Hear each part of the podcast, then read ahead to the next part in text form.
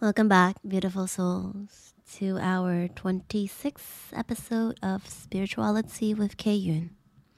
Last week, I spoke about how we could embrace change by flowing along with the currents of life as opposed to resisting and going against it.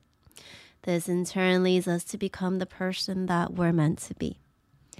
I briefly touch upon the concept of samsara, which is the cycle of change that our soul goes through birth, old age, sickness, death, and rebirth. Now, this topic is a little deep, but I want to share more about this with you today. Let me start with a story, Buddha's story. I love sharing stories with you all, especially bedtime stories during sadhana retreat. And by the way, the next retreat is happening this summer in Hong Kong. So if you're in town, July 7th to 9th, I would love to have you join us. Buddha's story happened about 2,500 years ago in a small kingdom situated at the Himalayan foothill of India. Not many people know this, but Buddha was born as a prince named Siddhartha Gautama. Even before birth, a prophet told the king that his son would either bring great spiritual success or worldly success. Obviously, his father couldn't bear the thought of his son renouncing royal life and becoming a spiritual master. So he shielded his son from all the suffering of the outside world, only allowing him to enjoy a life of luxury and indulgence. However, as Siddhartha grew older, he became more and more discontent. All the riches and the pleasures wasn't enough to make him happy. In fact, none of it gave him happiness at all. Siddhartha became increasingly dissatisfied with his life inside the kingdom and wanted to find a way out. One day, he snuck out of his palace with his charioteer and on the streets of Kapilavastu, which is now an important pilgrimage site for followers of Buddha, he encountered an old man, a sick man, and a corpse corpse being carried away to the cremation grounds. He has never seen any sight like this before, and so he questioned what they were. Upon learning that all beings are subject to sickness, old age, and death, he became restless. On the way back, he saw a wandering ascetic walking mindfully along the road, wearing a simple robe and carrying a stick and a beggar's bowl. The peaceful energy from this sadhu, which means the holy person, somehow inspired him.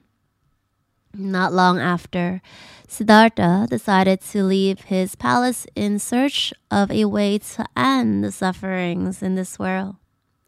He went into the forest and began a period of asceticism Mm, during which he practiced concentration, meditation, austerities, extreme self denial, such as fasting.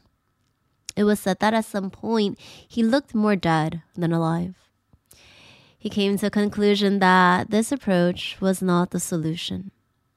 Eventually, he sat down under a Bodhi tree and meditated for 49 days, which is the famous part of the story that I think many of us have heard of. During this time, he experienced a profound realization of the temporary nature of reality as well as the causes of suffering. He became the Buddha, which means the awakened one, and began to share his insights to others, mainly on how to be freed from suffering or the cycle of samsara. Buddha believed that samsara is a cycle of pain, of birth and death. To end this cycle, one must achieve enlightenment. Well, that's the ultimate goal. And as wonderful as enlightenment sounds, I guess most of us, including myself, are not ready for liberation. If we come back down to earth a little bit, there are many ways we can tie this concept back to our everyday lives. We can start small as we progress on our journey towards freedom. The Sanskrit term samsara directly translates as wandering through or aimless wandering. Have you ever thought about how we're just wandering through life, without knowing exactly where we are going. Sure, we all have goals in life and we want to attain or achieve material things, relationships, statuses, etc., etc. However, if we really think about it, have we gotten anywhere even after all this chase? Will this chase ever end? Thich Nhat Hanh, who is the father of mindfulness, taught us to repeat to ourselves, I have arrived. I have arrived. I have arrived. I am home. I am home. I am home. Which means I don't want to run anymore. I've been running all my life and I've arrived nowhere. Now I want to stop. My destination is here and now, the only time and place where true life is possible. It is actually our desires that keep us in this cycle. According to yogic philosophy and spiritual teachings from many Eastern traditions, the reason why we continue to take birth is because we have desires and attachments. Because of our unfulfilled desires, we return again and again to this world in hope to fulfill them. Once we end our desires, we are able to step off and break free from this wheel of suffering. We can see this cycle as a metaphor for the everyday activities we engage ourselves in. Do you remember the times where we complain about the same thing over and over again and again? Or how about that on and off, on and off relationship we once had that lasts for months or even years?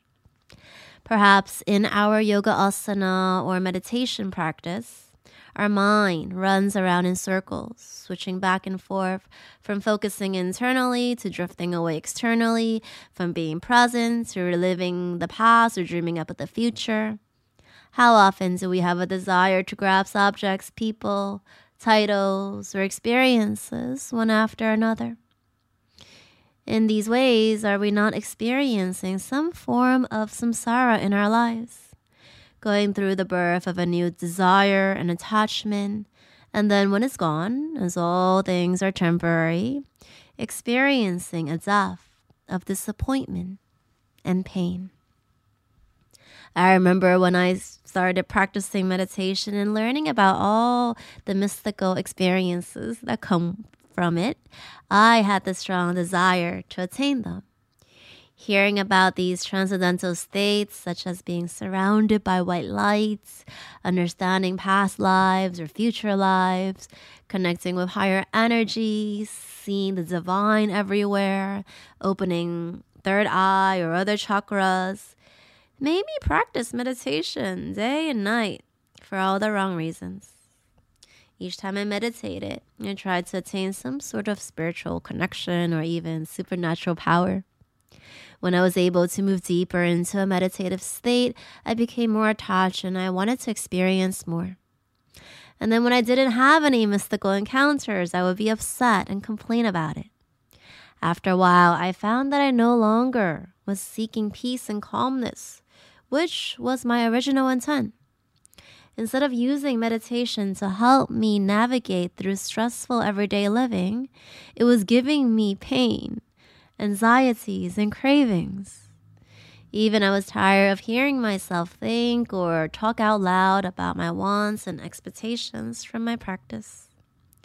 I started realizing the more I chased for these experiences, the more pain I felt and the less peace I had within.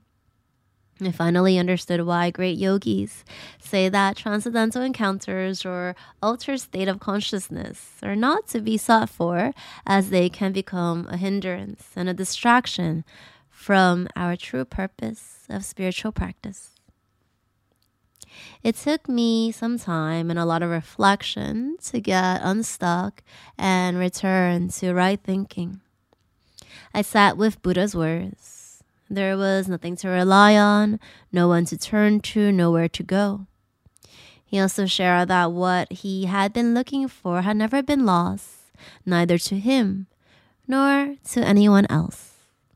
And therefore, there was nothing to attain, and no longer any struggle to attain it.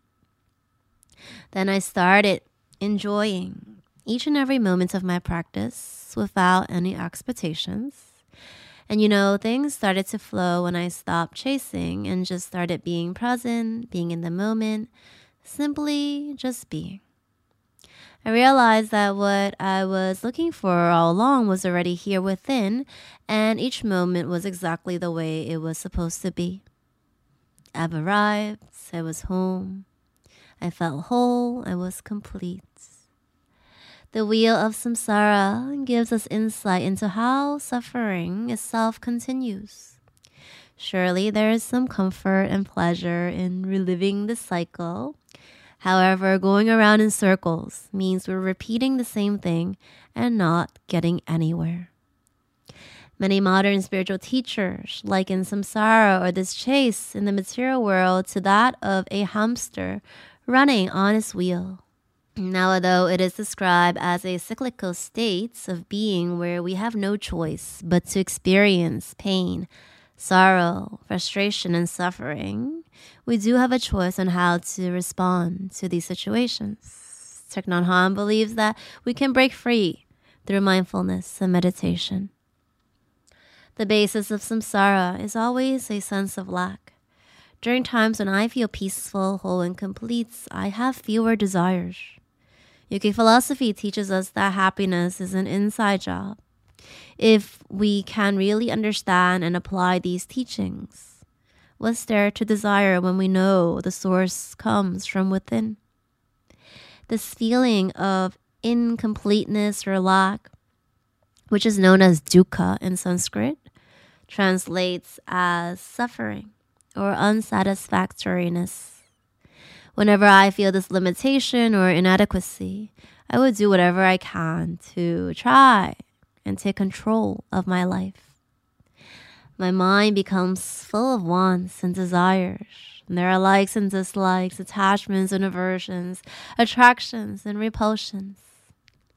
I realize that until the root problem, dukkha, and the misbelief that we're lacking is dealt with, it's impossible to escape from the cycle. We will continue to drown in samsara, which is like this ocean of misery. It's chaotic and all about fluctuations, ups and downs, the highs and the lows. Samsara is also seen as a state of ignorance and delusion, where we're caught up in our desires and attachments in this material world. Now, the opposite of samsara is called samadhi in Sanskrit, which means freedom, liberation, or self realization. It is a state of deep concentration and meditative absorption that is characterized by stillness, a sense of focused attention, calmness, peace, and clarity of mind. Samadhi is seen as a state of heightened awareness and understanding where we are able to transcend the illusions of samsara. Great spiritual masters like Buddha or Patanjali, who compiled the Yoga Sutras, taught that suffering is a natural part of human existence, but can be overcome through our spiritual practice. They encourage us to cultivate inner qualities like compassion, gratitude, contentment, and wisdom to connect with our spiritual nature and find a deeper sense of meaning, purpose, and fulfillment that is not dependent on the external. By practicing mindfulness, becoming self aware, meditating daily, being present in each and every moment, and letting go of our attachments, we can find a way out of suffering. We can experience peace and a sense of freedom we can break free from this cycle of samsara and eventually achieve samadhi. Thank you all for listening. If you have any sharing, questions, or comments, I would love to hear your thoughts. You can find me on Instagram, Kyun underscore. Please be sure to subscribe and to leave a review or rating if you find these talks informative or inspiring on whichever platform you're using Spotify, YouTube, Apple, or Google Podcasts. Have a great morning or evening wherever you are. The lights within me bow to the divine lights within you. Namaste, everyone.